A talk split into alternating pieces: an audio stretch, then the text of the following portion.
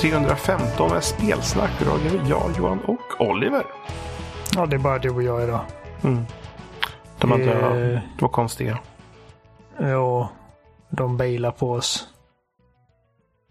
Ehm, nej, nej, men vi, vi ska nog få det att funka. Amanda och Jimmy, de, eh, de har varit eh, hel, helt slut efter att ha flyttat till eh, Amandas nya lägenhet. Jimmy är på väg hem till Göteborg, S- Stockholm igen.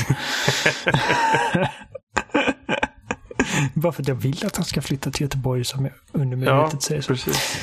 Ehm, så att eh, de hoppar idag och de, de har typ kraschat på soffan kan jag tänka mig, båda två.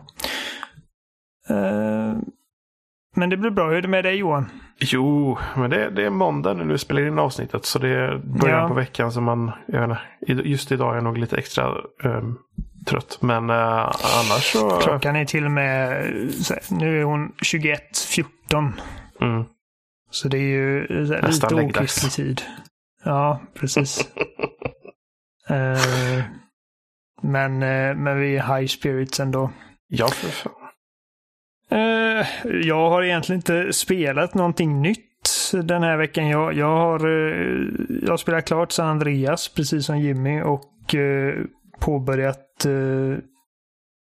fyran. Jag spelade fyran för inte så jättelänge sedan, så att jag hoppade direkt på Lost and Damned expansionen som jag tar mig igenom och nu är jag på Gay Tony. Men jag tänkte eftersom att Jimmy inte är här idag och han kommer förmodligen ha en del att säga nästa vecka när vi pratar om det, så jag låter det vara så länge. Ehm, idag har vi lite Call of Duty-nyheter. Ja, eh, som jag eh, vaknade till. det Ska här vi se. eviga Battle Royale som aldrig verkar släppa riktigt. Det kommer släppa någon gång när, när de har liksom bränt det ner till grunden och ingen orkar med det längre. Det, Eh, den nyheten här är ju att det ska vara helt free to play den här delen som jag fattar det som. Precis. Jag är inte... Alltså... eh, Jag har inte sett några officiella bekräftelser, men jag har sett gameplay på det, så att det är ju definitivt riktigt. Eh, Och det verkar heta Call of Duty Warzone. Ja, det har väl inte Eh. annonserats idag? Det kanske det har, för att alltså, senast jag kollade idag så var det liksom läckor. Ja, ja. Och sen nu precis innan jag... eh, Innan vi började inspelningen här så har jag kollat, såg jag någon gameplay-video av Jack Frags som ändå är en ganska liksom... Mm. ja det har släppts och allting på den nu. Ja, okej, ja men då så.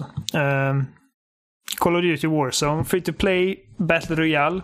Eh, precis som Apex Legends var liksom löst baserat på Titanfall. Eh, den liksom grafikmotorn, Mm. de vapnen, den världen, liksom känslan i Titanfall är liksom någorlunda takt i Apex Legends. Så är detta en liknande liksom eh, avspegling av eh, det senaste Call of Duty-spelet Modern Warfare. För det var spelet innan det senaste som hade Battle Royale var det va? Var det Black Precis, Ops eller? Black Ops 4.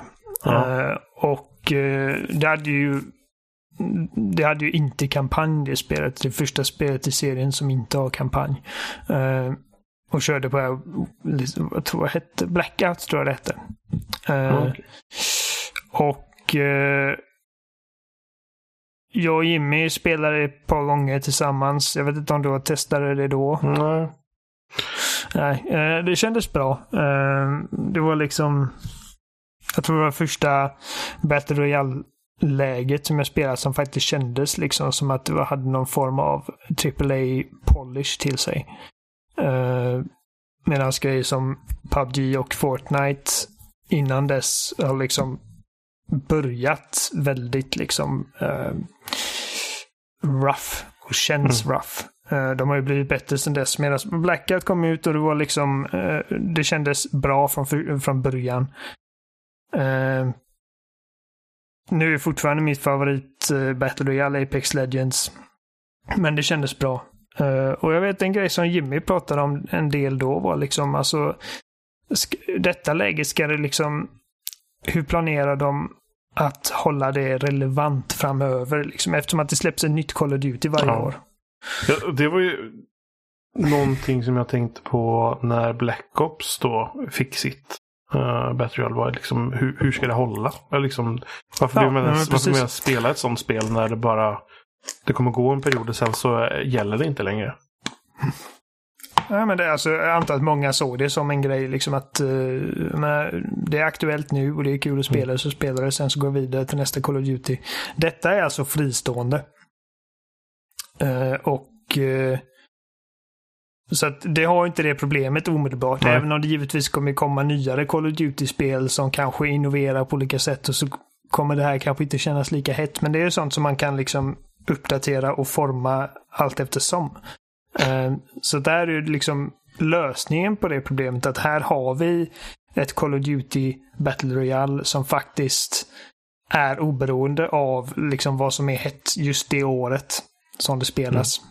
Ja, Det är typ, om man ska vara Mr Negativ så tänker jag typ att nu behöver ju de här free to play Battle Royale-spelen på något sätt slåss om, om spelare på något sätt. Mm. För de här Eh. spelen tjänar ju pengar. De här går ju runt på att sälja någon form av in-game content till spelarna med riktiga pengar. Det, det är ju det de lever på. Mm. Och nu ska de Ja. konkurrera liksom mot de andra. På något sätt. Precis, hur, många, alltså, hur, många, hur många free to play Royale kan vi ha? Det kommer ju komma en bristningsgräns givetvis. Är precis som att det inte kan, kan finnas 37 olika Destiny-kloner och alla kan frodas. Utan det är alltså... Någon gång kommer det brista. Mm. Eh, jag är inte säker på att vi är vid den bristningsgränsen just nu.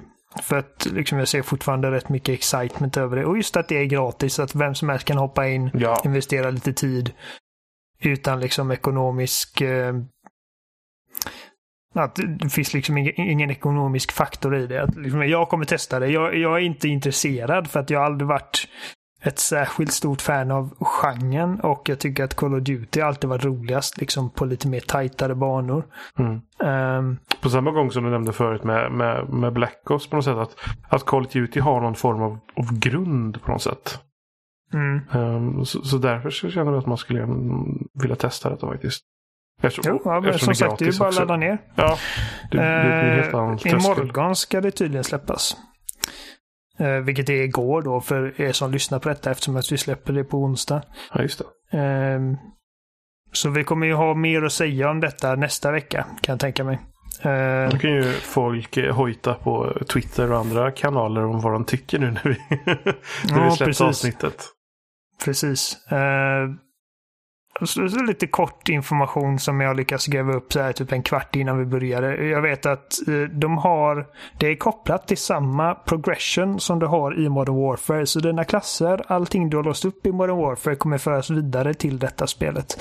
Och allting, alla framsteg du gör i eh, Warzone kommer också föras över till Modern Warfare. Och även om du inte har Modern Warfare, du spelar Warzone, så om du någon gång skulle skaffa Modern Warfare i framtiden så kommer du ha dina grejer upplåsta där redan. För Eh, multiplayer då helt enkelt. Precis.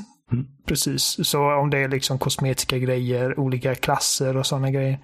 Ehm, jag vet att eh, till skillnad från andra Battle Royale-spel så är man inte helt uh, obeväpnad när man startar spelet. Utan man kommer in med en liten pistol och ett par magasin. Så att du har liksom någon form av eh, försvarsmöjligheter om du skulle hamna i en tuff situation tidigt. Ehm, det finns fordon. Jag har sett helikoptrar, jag har sett bilar. Du liksom tjänar in pengar under matcherna som du sen kan använda på uppgraderingar. Exempelvis att återuppliva en död teammate. Eller de- eh, de- att du kan det- låsa upp. Det är en valuta som används under rundan. Precis, som jag förstår det i alla fall. Ja.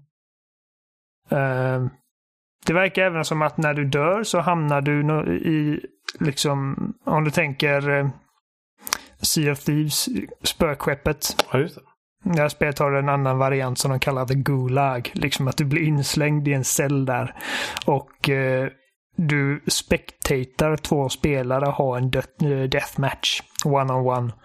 Till slut så blir det din tur och den som vinner den här one-on-one matchen får spåna tillbaka in i Warzone-matchen.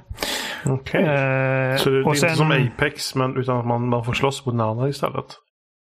Precis, som jag förstår det. Ja. Eh, och, eh, men, men det kan du bara göra en gång. Så om du har vunnit en Gulag-match, fått återupplivas eh, med dina teammates på, på Battle Royale-matchen. Dör du en gång till efter det så får du inte chansen igen att liksom slåss dig till en andra chans. Mm, utan då måste en annan teammate spendera pengar för att återuppliva dig. Eh, annars tycker jag alltså det, det ser ut som Modern Warfare. Eh, som sagt, det bygger på den motorn. Eh, och eh, jag tycker det ser väldigt standard ut. Eh, får se ifall det här spelet har för någon grej som Apex Legends hade ju som, som verkligen var någon sorts liksom klarhet i klarhet. Att varför har ingen tänkt på detta förut? Det är ju ping-systemet. Eh, ett enkelt sätt för eh, folk att peka ut antingen hot eller loot eller vad det nu kan det. vara. Så man kan kommunicera utan att chatta också. Liksom. Precis. Och det hjälper även om man sitter liksom i ett party och chattar Mm. med röst så hjälper det ändå. Liksom. Istället för att sitta och säga ja, 356 grader har vi fiender inkommande. Utan Mm. det är bara liksom ett snabbt knapptryck och du vet exakt vad som pågår. Till skillnad från Eh. verket så kan man inte peka på någonting och få de andra att fatta vad man pekar på. Så, Eh, så Apex Legends eh, kom med sådana smarta lösningar på små problem som ingen har liksom riktigt tänkt på att lösa i den subgenren ännu. Och sen så har de liksom ett karaktärsgalleri av roliga karaktärer, vilket det här Warzone-spelet förmodligen inte lär ha, det vet jag inte. Um... så detta är förmodligen bara liksom mer bara att det är ett, ett gäng personer som skjuter sig fram istället för det de här karaktärerna. Ja. Eh, så att jag eh, är inte jätteövertygad om att detta kommer bli någon sorts ny braksuccé. Eller pengar kommer det dra in. Men ifall det kommer bli någon sorts ny standard för uh, Battle Royale-genren, det tror jag faktiskt inte. Nej. Ehm, men vi får se. Alltså, jag har haft fel förut. Nej, och får kolla också på, um, på PUBG också. Där är det heller inte, det är inte free to play men, men det är Battle Royale och det är inte ett sånt här karaktärsskrivet äh, drivet spel. Nej. Liksom, på det sättet som. Så det är inte omöjligt liksom, att lyckas med, med, med Battle Royale utan det. Men på samma gång så känns det mer lockande med den typen av Ja. ja. Battle Royale som uh, PUBG är. Eller om man, det är inte karaktärer i sig så sett men om man tänker Fortnite så blir det ju det här med när folk köper skins och sådana grejer. Mm. Eh, så blir det ju en form det- av karaktärer på ett sätt. Ja, och man, man blir investerad i sina karaktärer på ett annat sätt. Uh, nu tog jag inte upp det här med karaktären Apex Legends som någonting som absolut kommer avgöra liksom vilket spel som kommer eh, liksom stand the test of time. Utan det är bara en aspekt av grejerna Mm. som jag tycker Apex Legends gör bra. Precis. Eh, det, är, det är också en del av estetiken i spelet. Liksom att det blir minnesvärt på något sätt. Och det är samma med Overwatch eh, som är också en helt annan typ av Precis. spel. Men, men det är det här med karaktärerna som på något sätt får får en att, att få liksom favoriter som man vill Absolut. försvara och, eh, och testa på nya omgångar och så vidare. Absolut. Jag gissar Helt. på att i, i, COD så blir det kanske mer att folk pratar om specifika vapen istället. um, och så vidare. Ja, men det, jag kan tänka mig att det är absolut en faktor till varför eh, det är givetvis en faktor av många faktorer, Mm. men en faktor eh, som gör att Overwatch har klarat sig så bra jämfört med exempelvis ett spel som Lawbreakers är att de fick till sina karaktärer på ett väldigt bra sätt. De är slående, de är lätta att identifiera och man vet liksom utan att ha spelat spelet än så kan man ta en titt på en karaktär och få någon form av känsla av vad det är för upplevelse man har att vänta sig med den karaktären. Det, det är nog Eh. lätt för spel att hamna i någon form av fack där de anses vara generiska, även fast de kanske inte behöver vara gene- generiska. Eh, Mm. Men att de, de lätt liksom uppfattas som det. Uh, för Lawbreakers hade väl sina, var det som hade att man nästan flög runt och grejer? Vad som var? Ja, eh, de lekte mycket med så här, se, eller half gravity eller vad man ska kalla Mm. det. Så, så alltså jag hade- tänker slå på eh, Lawbreakers-trumman tills jag dör. Det var, det var ett bra spel. Ja, jag spelar aldrig själv så sett, men det, är, men det är lite det jag vill lyfta på något sätt. Att att ett spel kan liksom tros vara generiskt liksom till ytan på något vis. Att det liksom tappas bort och glöms bort. Eh, mm. Men, och då hjälper det på något sätt att ha liksom den här imagen som Overwatch och, eh, och Apex haft när de lyfter fram karaktärerna på det här sättet. Ja, men alltså när det kommer till en genre som är så fullsmockad som inte nödvändigtvis bara liksom hero shooters eller vad det nu men alltså bara multiplayer shooters så att säga. Någonting som tar din och dina kompisars tid. Mm. Så krävs det att man gör ett sinnessjukt bra första intryck. Och det är ofta... någonting som Overwatch lyckats med och Lawbreakers inte gjorde. Man, vill man liksom spela ett spel med sina kompisar så vill man att det ska vara någonting som man verkligen kan lägga tid på. Mm. Sen har vi ju, om man ska fortsätta nämna liksom spel som har mycket med karaktär och sånt där, så har man ju Rainbow Six också, även fast det är ett helt annat typ av spel också. Men det är också mm. det här med karaktärer med olika egenskaper och eh, som eh, avbildas med olika personligheter och sådana saker. Mm. Absolut. Nej, men vi får se hur det blir, går för Call of Duty. Mm. Jag, eh, man ska inte underskatta bara vad, liksom, vad branding och vad det kan göra. Just att det heter Call of Duty kan vara till stor fördel för spelet. COD har ju varit väldigt stora. Jag har ärligt talat väldigt dålig koll på hur det har gått för de senaste åren. Men det var ju en gigantisk spelserie ett tag i alla fall. Ja, men alltså runt eh, Modern Warfare 1 och särskilt 2 eh, och kanske även till viss del första Black Ops så var det ju liksom Call of Duty var ju någon sorts end all be all av multiplayer shooters. Särskilt på konsol. Även fast man kanske inte tycker om äh, Modern Warfare var det 3 som var den sista vilken var det? Ja, det, det var ju någon Modern Warfare i alla fall där mot slutet som kanske inte ansågs vara så bra. Men det var ju då de lanserade den här. Det var då de lanserade den här stora. De hade ju en, typ en sorts speltjänst som de var tvungna att betala pengar för. Just det, ja. Uh, Elite. Det är kanske Elit hette det nog ja. Precis. Ja, så de hade ju liksom, då boostade de ju liksom spelet i de här eh, e-sportshöjderna något extremt. Och de hade den här eh, elittjänsten där du kunde få hotmaps efter varje match och analysera ditt spelande och sådana här saker.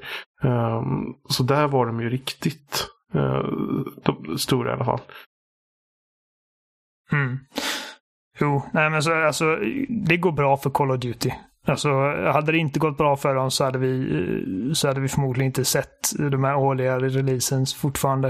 Eh, de är ju inte liksom kanske de fetaste, största, störst bästa, vackraste liksom på gatan längre. Nej, nej men det eh. handlar kanske inte om det specifikt heller. Det är ju konkurrensaspekten också. Att det, det, finns för mycket så det kanske inte går att ha den storleken längre.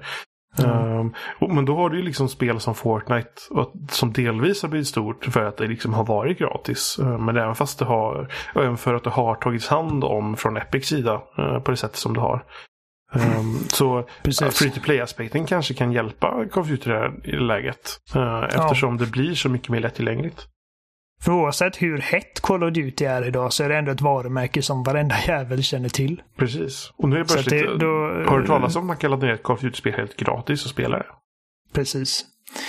Precis. Uh, Fortnite var ju, alltså de kom ju precis rätt i tiden för att de var ett gratis alternativ jäm, jämte PubG liksom. Mm. Uh, under en tid där det inte fanns så många sådana alternativ.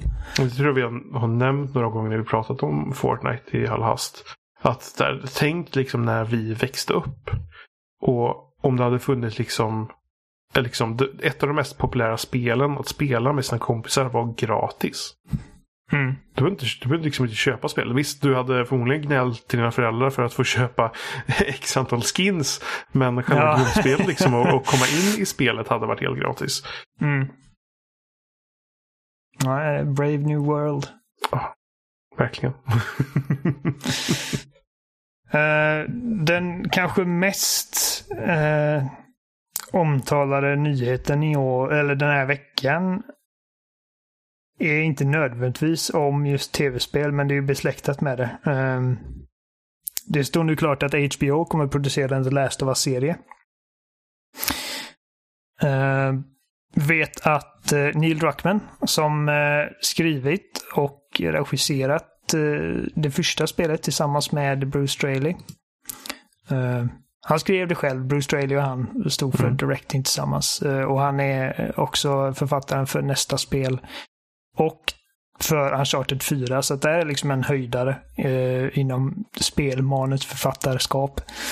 Eh, han kommer även skriva tv-serien, vilket är ett gott tecken. Eh, och vi vet också att Craig Mason, eh, jag tror, jag vet inte hur man uttalar det, men det, Craig Mason, han är skaparen av förra årets mest uppskattade, skulle jag nästan våga säga, tv-serie eh, Chernobyl. Ja, ja. Han kommer att producera serien. Um, ehm, HBO känns verkligen som helt rätt studio för det här projektet. Och just att Neil Druckmann är inblandad är väldigt betryggande för fansen och spelet för man vet att materialet kommer behandlas med respekt. Och Craig Mason är givetvis en väldigt eh, lyckad serieproducent för det här mm. laget. Så att det ska vara mycket till att det här ska projektet ska suga om vi säger så. Alltså, man har ju hela amerikanska medieklimatet med, de har ju så mycket regler i olika, uh, olika mediaformer. Både i bio om du ska ha en viss åldersgräns och, uh, och tv och så vidare. Men, men HBO har ju någon sorts nisch för de är, är det för att de är kabel-tv eller jag vet inte exakt varför de har den här liksom nischen att de kan vara mer våldsamma sådana saker.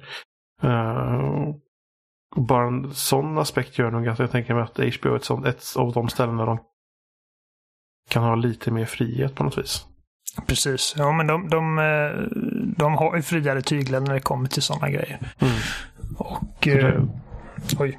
Jag kan tänka mig att en, en, en sån här serie vill man inte riktigt lägga för mycket tyglar på. Nej. Uh, jag är... Alltså det, det, är ju spännande nyheter, uh, minst sagt. Jag tror att det här, här har mer möjlighet att bli lyckat än Uncharted-filmen. Ja, definitivt. Uncharted-filmen tycker jag den borde inte ens göras. Alltså, jag, jag ser ingen som helst mening med det. Um... Det borde bli sådana här projekt som folk helt plötsligt bara glömmer bort. Och sen så pratar vi om dem om 20 år och bara vet du, kommer ja. de här filmen som aldrig blir av.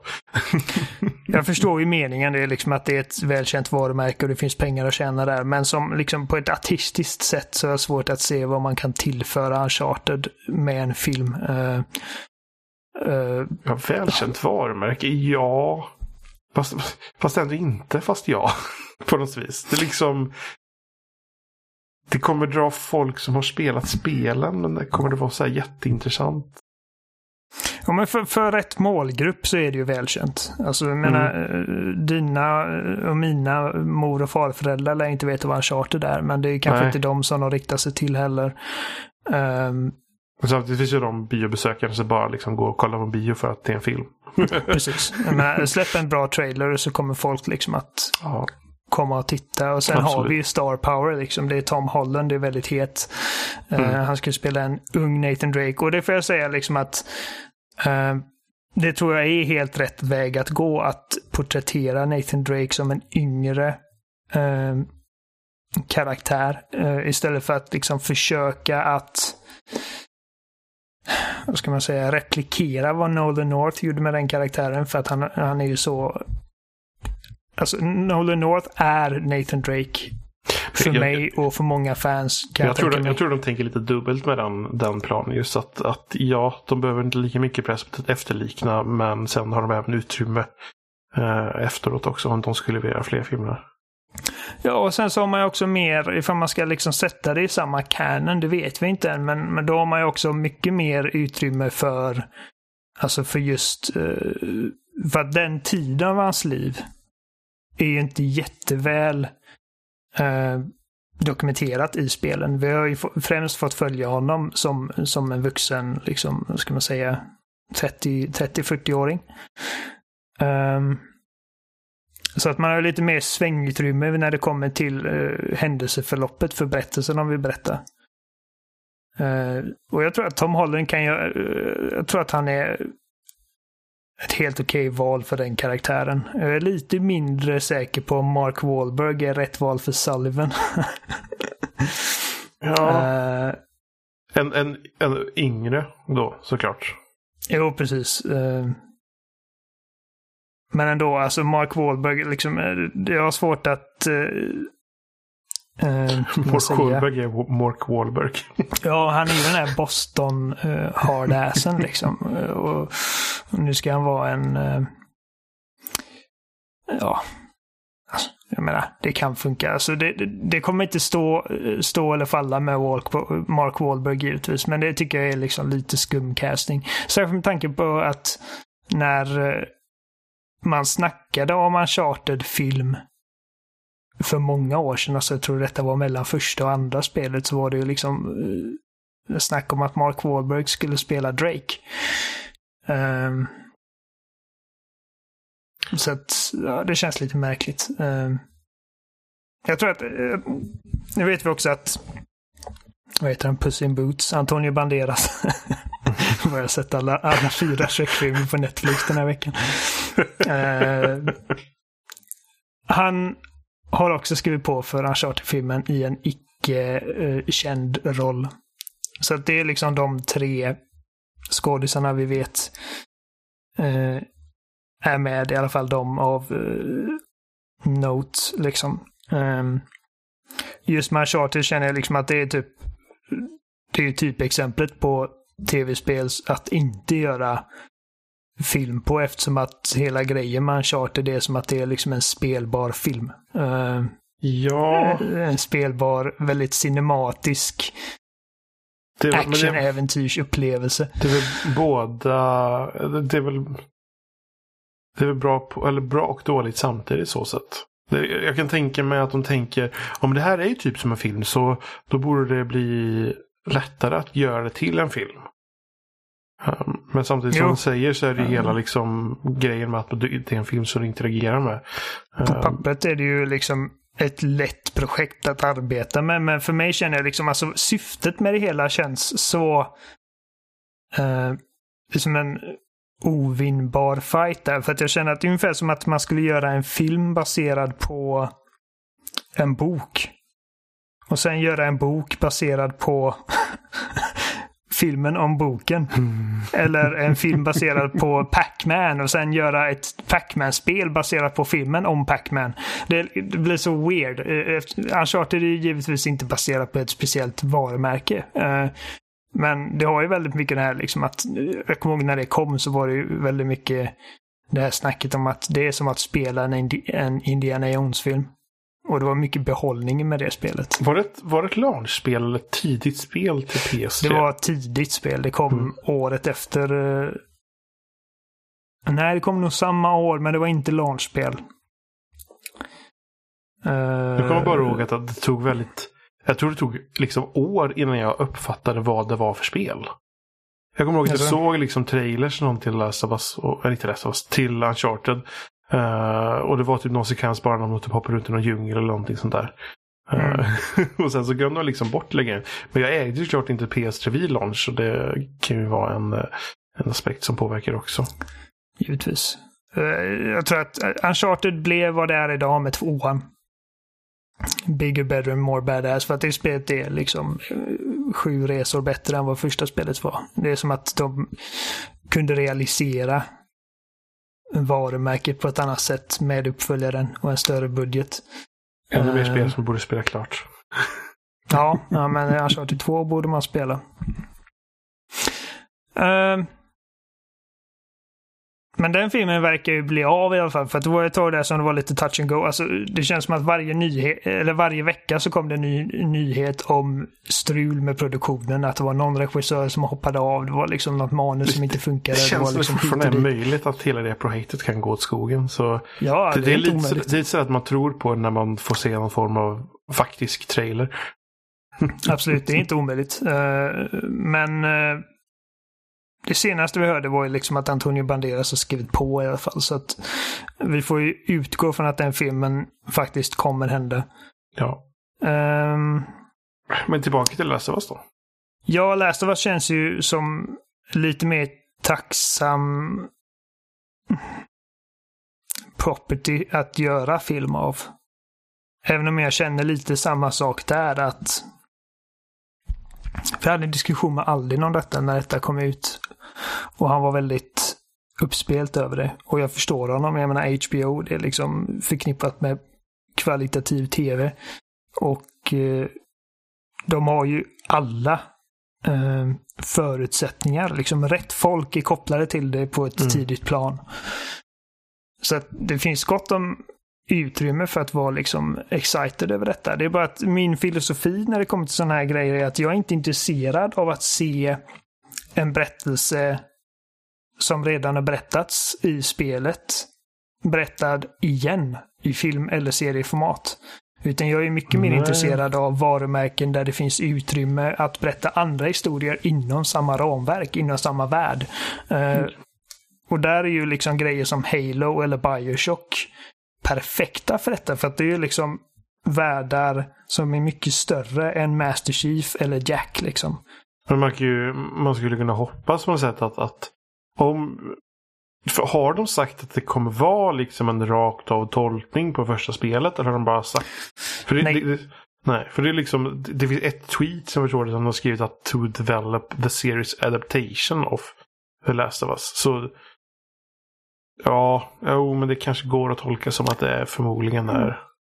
Det ordvalet tycker jag inte att man ska tolka på ett, det ena eller andra sättet. Det är bara Nej. så man alltid säger när man ja, liksom, eh, börjar skriva ett manus och arbetar på ett projekt. Jag tror att alltså, 90% säker på att detta kommer vara eh, Joel och Ellies historia igen. Mm. Eh, för Neil Men... Druckmann, så uh, hans... För, för han är Last of Us Joel och Ellie. Precis som det är för mig, alltså liksom för oss som har spelat spelet. Joel och Ellie är The Last of Us. Det är liksom ingen zombieepidemi. Det är inget... Uh, det är inte bara en postapokalyptisk värld liksom att döda zombies i. Det är Joel och Ellies historia mm. i denna världen. Och jag, jag tror inte att det här projektet hade blivit av om man gick in och sa liksom att oh, det är ett det är en, eh, ja, nu är det inte ett virus, men liksom, du förstår vad jag menar. Ett virus som tar över människor och gör dem till zombieliknande varelser. Och eh, det är vad vi har att arbeta med. Utan pitchen har ju givetvis varit att eh, det är relationen mellan de här två karaktärerna och den resan de går på. Um, så att alltså, eh, jag skulle... Om jag var en bettingman så hade jag liksom satsat allt jag äger på att detta kommer vara Joel och Ellie igen. Det, det, känns ju som en enkel start i alla fall. Om det är möjligt att HBO skulle göra mer efteråt så hade det kunnat varit saker på något sätt eh, runt om möjligtvis. Man har ju Fireflies till exempel. Um, som mm. skulle kunna vara en sidogrej också.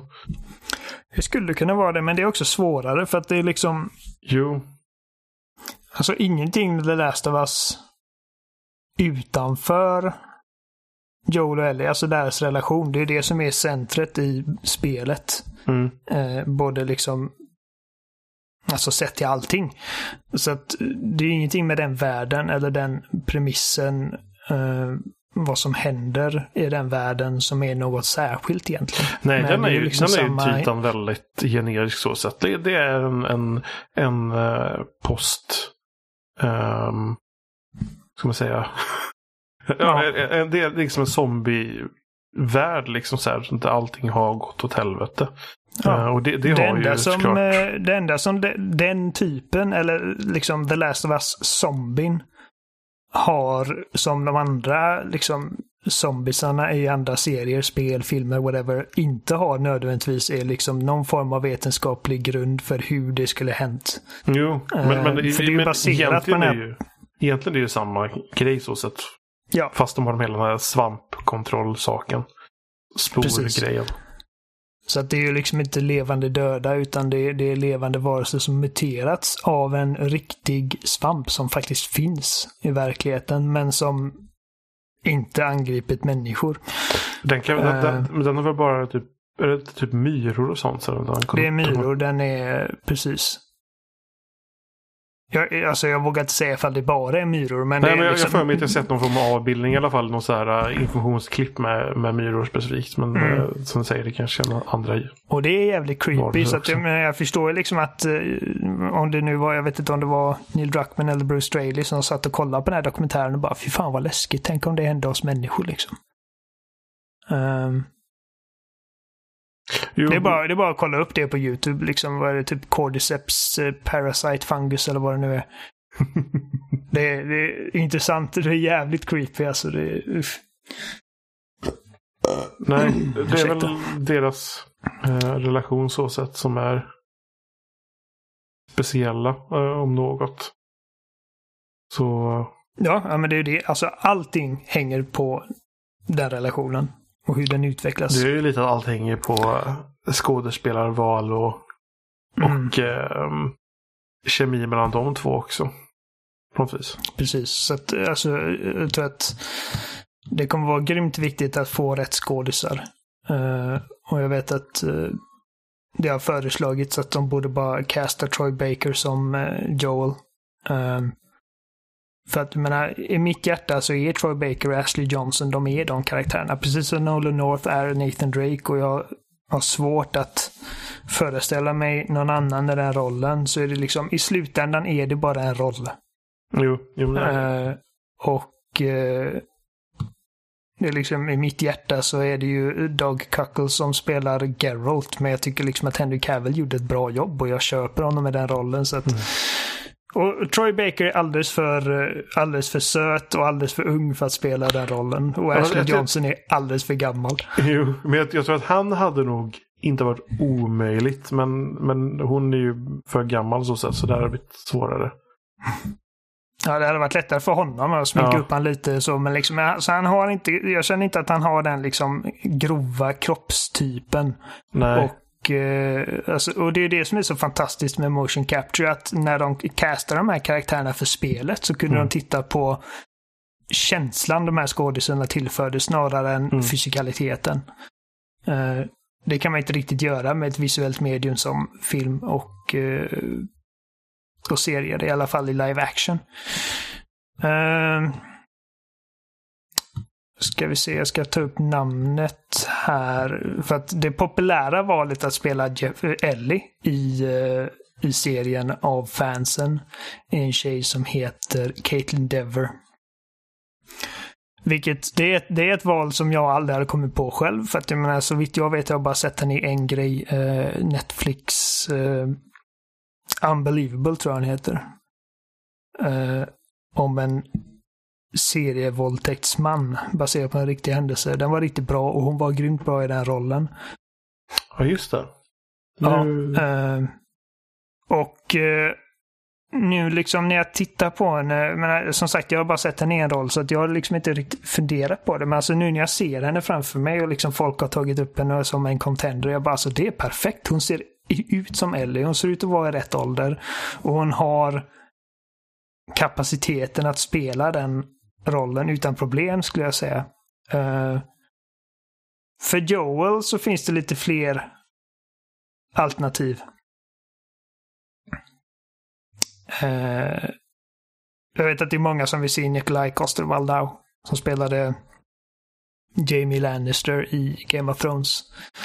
hon skulle nog inte vara helt åt skogen. Det har inte varit helt åt skogen, men jag tror inte att det är... eh, det är inte felfri casting. Dels så är det liksom en dansk. Eh, och eh, man vill verkligen få till den här grova liksom Ja. Texas-dialekten till den här karaktären. Ja, det är sånt. Och jag tycker att Nikolaj Coster-Waldau, han är alldeles för attraktiv. Eh, jag skulle hellre vilja se någon som har lite grova drag. Eh, och min... Mitt val till den här karaktären, även liksom, alltså i flera år innan, jag, innan det här ens blev officiellt, och jag har sagt liksom att om de någonsin gör en film baserad på The Last of Us så känner jag att Hugh Jackman är... Det är svårt att bli liksom mer självklar än honom. Dels för hans roll i Prisoners och framförallt i hans roll som Logan i eh, filmen som heter Logan. Jag vet inte, har har du sett någon av dem? Ja, jag har sett Logan har gjort. Ja. Där spelar han ju i princip den rollen. Ja, Mer eller mindre, men alltså i grova drag. En Jo. nedbruten man som bara är trött på allting och har förlorat så mycket. Och som får det här liksom sista uppdraget och liksom kopplar an till en liten han, flicka. han är australiensare. Ja, det är han. Det kunde, kunde inte vara dansk, sa du. Ja, men det är nog lättare för någon som ändå har engelska som Ja. modersmål att Jo. liksom göra olika versioner på det. Än någon som är typ med en svensk eller en dansk eller en tysk eller whatever.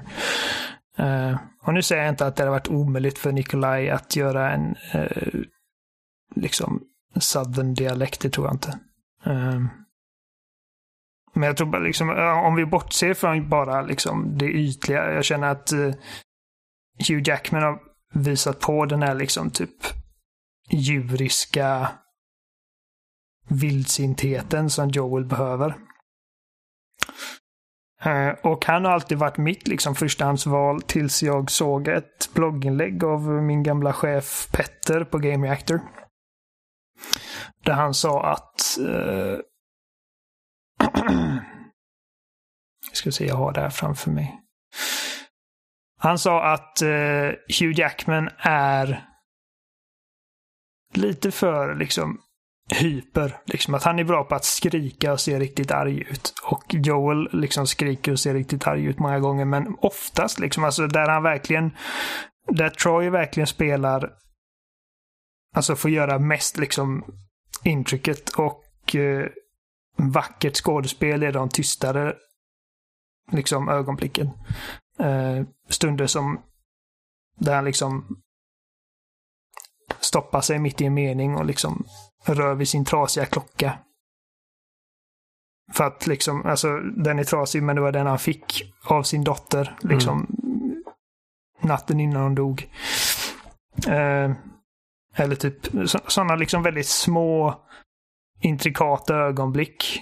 Och då kanske inte Hugh Jackman nödvändigtvis är det bästa valet. Ehm, för att jag har inte riktigt sett den ehm, den sidan hos honom. Även om jag, Mm. jag tror säkert att han hade klarat det också, men eh, vi har inte sett prov på det riktigt. Petters val var Jeffrey Dean Morgan. Vad har han gjort då? Eh, han är Negan i Walking Dead.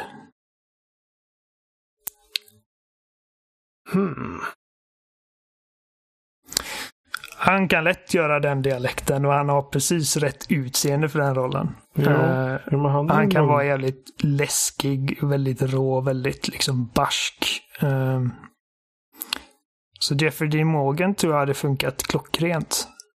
Faktiskt. Det ska bli, ska bli spännande att se. För jag gissar fall att det kommer komma en trailer vid något tillfälle där någon roll visas och sett. Det kanske kommer släppas någon form av eh, Vi rollista kommer innan få dess också. pressrelease eh, om skådespelare så långt innan det blir trailers. Men Säkert. ehm, alltså mest troligt så blir det ingen av de här karaktär- eller skådisarna som vi har diskuterat. För att vi, Och det blir vi är inte ännu, det castingagenter. blir säkert någon som, någon som är ännu bättre. Jag menar alltså förhoppningsvis. Jag tror det handlar i, i en sån, i, i två sådana roller så handlar det nog mer om, om just kemi mellan de två personerna också. Ja, absolut. Eh, så de absolut. kommer nog förmodligen ha mycket eh, långa castingprocesser för att eh, få till de två. som det kommer bli. Definitivt. Så gjorde de med spelet liksom. Att de hade ju Ashley Johnson för Ellie innan de hade eh, Troy Baker för, för Joel. Och de gjorde liksom eh, provspelningar tillsammans med henne. Och eh, det var liksom de två som fungerade bäst tillsammans. Det behövs att- nog för att, liksom, att, att hitta liksom, den, den specifika kemin som Ja. man letar efter. Så förhoppningsvis får Neil Druckmann även vara med i den castingprocessen. Och inte bara liksom skriva sitt manus och sen liksom ta sin paycheck. Utan att han är Han, han kommer bara involverad. skriva manus då alltså? Alltså det, det är den rollen som vi vet att han har. Mm. Men eftersom att han är i princip den här liksom, alltså det, det är det närmsta vi har till den här berättelsens pappa liksom. Mm. Men då, så... Så, då, då, är det bara, vi vet bara om producent och, och författare då förmodligen. Så då vet vi inte vem ja. som ska regissera den heller riktigt. Nej. Med serier så är det inte alls givet att det blir en person som regisserar. Det är väldigt vanligt att det är liksom massa olika regissörer. Men det är väl också för att hålla, hålla uppe tempot gissar jag på. Det är väl så. Ja, jag, jag är inte helt jag vet inte exakt varför man gör så, men det är alltså, jag vet liksom att Breaking Bad så har det ju haft massa olika gästregissörer. De kommer in mm. och de gör sin grej och sen så lämnar de över staf stafettpinnen. jag tror Ryan Johnson eh, gjorde väl ungefär, jag tror det var fyra avsnitt av den serien. Eller om det var tre. Mm. Uh, vilket råkar vara typ tre av de bästa uh, avsnitten i den här serien. um, så att regissör är inte nödvändigtvis det som är liksom mest spännande att nej, nej, veta det väl, i det här fallet. Det är väl grunden som är viktigast så sätt och då är det ju författaren då. Precis. Och det är i så fall ifall det skulle komma fram då att det är en regissör som gör hela serien. Så då är det ju mer intressant givetvis. Men eh, vi får se. Um, jag hoppas ju att det blir en miniserie snarare än att det är någonting som, som ska dras ut på massa säsonger och liksom att man hellre gör en Tjernobyl av det. För att här ja. har vi liksom en berättelse Absolut. med en början och ett slut. Vi, vi, har, eh. vi har haft så många serier nu det senaste, liksom som varit de här gigantiska. Som har tagit slut. Uh, som Game of Thrones mm. och så mm. vidare. Så det är, det är på något sätt väldigt skönt med serier som uh, Chernobyl. Uh, och, och även Watchmen som kom förra året som jag tyckte var skitbra också. Den, mm. Där Absolut. var det ju inte liksom jätte... Det var inte bestämt redan från början att det skulle bli en säsong, men den producerades och skrevs som en liksom berättelse med en början och ett slut. Mm. Uh, tillsammans med Damon Lindelof. Och uh, den slutar ju på ett sånt sätt liksom att okej, okay, det här det är mycket möjligt att detta är det sista vi ser av den och jag tyckte det var liksom väldigt uppfriskande. Istället för att man ska liksom hålla tittaren på sträckbänken. Absolut. Uh, och han har också sagt det liksom att jag har liksom inga planer på att göra mer utan detta var det. Sen så får ju HBO bestämma ifall de vill göra mer men så vitt jag vet så har de inte varit så heta på gröten där heller utan hellre låter det vara som det är.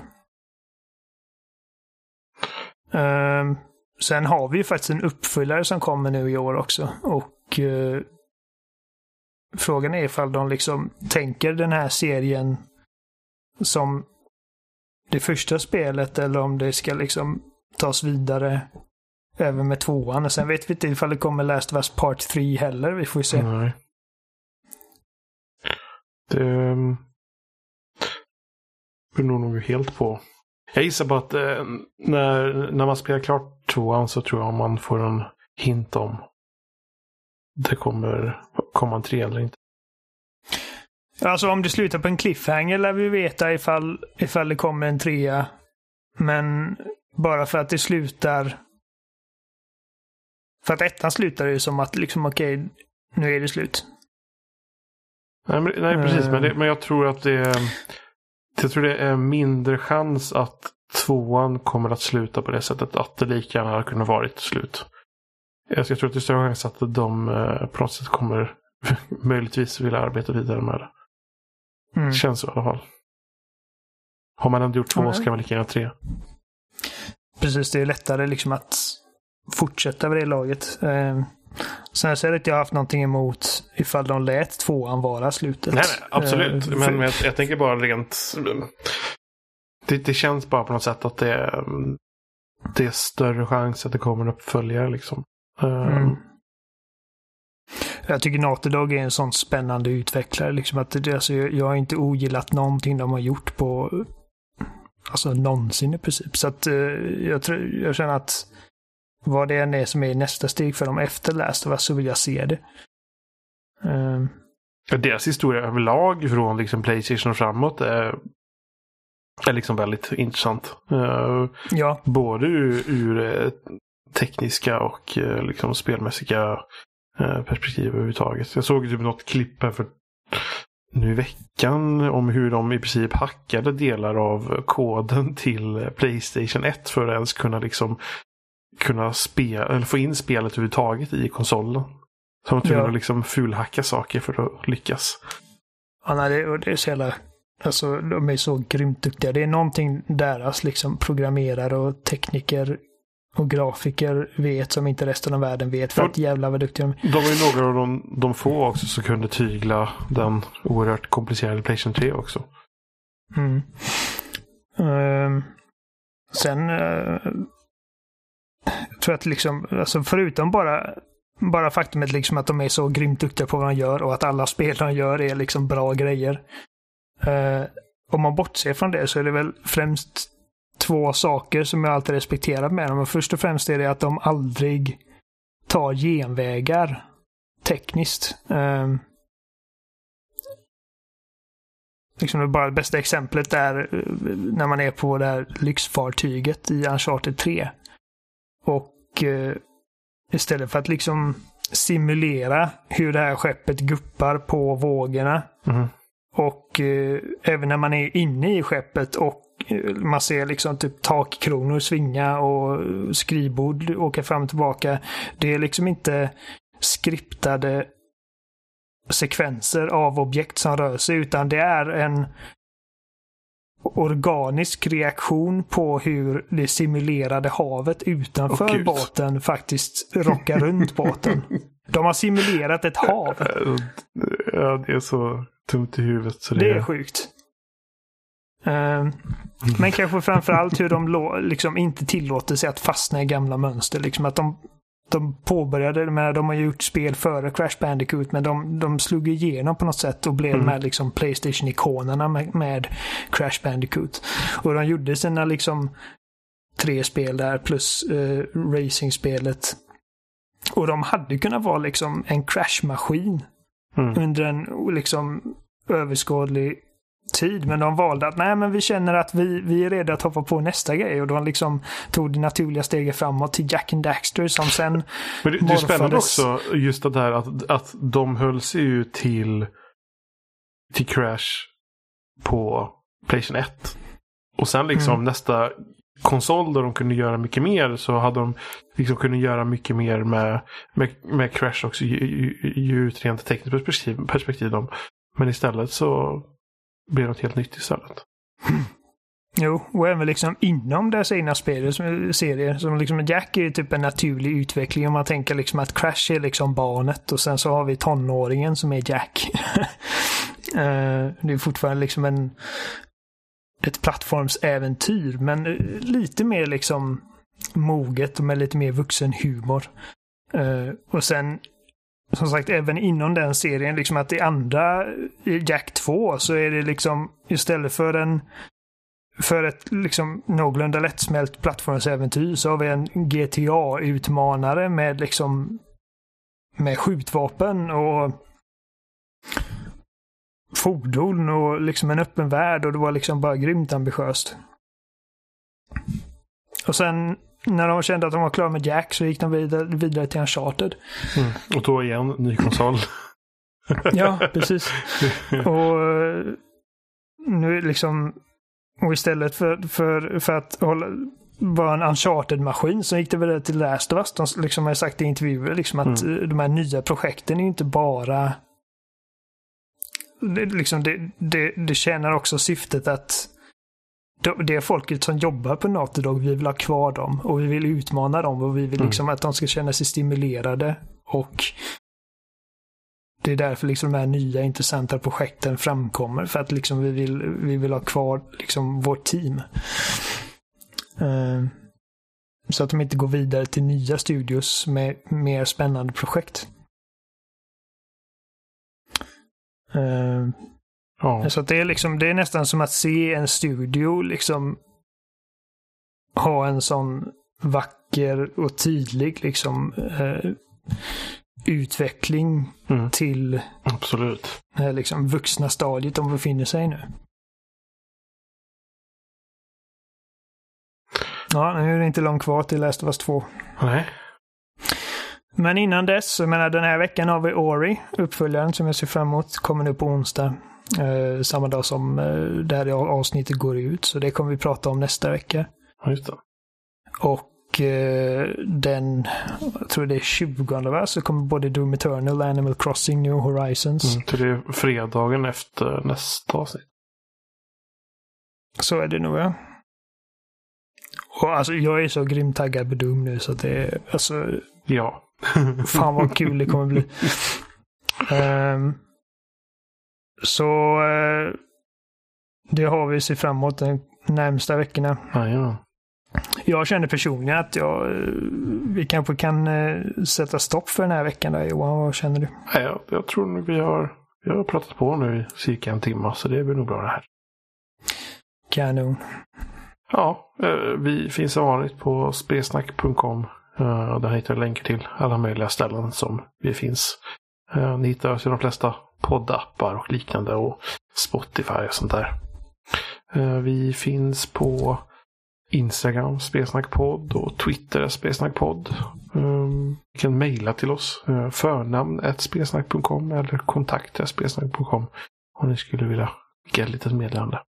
Som sagt så, eh, vi, vi nämnde ju vi har ju pratat om kod. Ehm, och det här avsnittet släpps efter då det har liksom kommit ut. Så ni får gärna skicka kommentarer så kan vi snacka om det i sociala medier. Absolut. Hur känner ni att det står sig med den här konkurrensen vi har? Mm. Uh, undvik spelsnack.se för då kommer ni från en jävla betting-sajt. Ja, fy fan. Uh, spelsnack.com. Vi finns även på Twitter personligen på att Oliver Thulin, att Johan Folsson, att Seppala13 och att Kapten Sten med två E. Uh, vi har Emma på, jag tror det är Emma Asterake. Ja, jag tror också det. Det är inte Koyan så jag ska kolla för säkerhets skull. Ska vi se där. Där, Emma. Nej, M. Asteraka. Så det är Emma Sterakia.